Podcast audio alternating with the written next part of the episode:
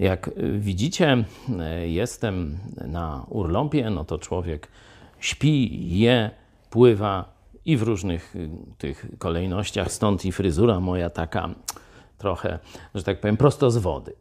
Ale oprócz tych rzeczy, które zwykle robi się na urlopie, wtedy jest jeszcze trochę więcej czasu do namysłu. I oto jaka myśl mnie nawiedziła na temat polskich wolnościowców, tak zwanych, bo jak pewnie pamiętacie, jeden z przedstawicieli jakiś tam wysoki, z młodzieżówki, znaczy ja nie wiem, czy może i tam niewysokiego wzrostu, ale wysoko zaszedł w hierarchii partyjnej, to on był jednym z, tym, z tych, którzy uprzejmie złożył doniesienie na mnie do prokuratury, że obrażam jego uczucia religijne wolnością swojego słowa.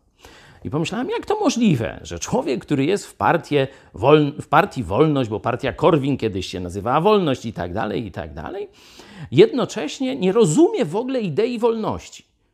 Stwierdziłem, że dla sporej części katolickich wolnościowców, którzy tam przy Korwinie i tak dalej, to dla nich tylko wolność oznacza zdobywanie pieniędzy, czyli kupią sobie tam parówkę, sprzedadzą i tak dalej. Nie? Że wolność gospodarcza, żebyśmy kasiory mieli więcej. No to świnia chce takiej wolności, żeby mieć więcej w korycie.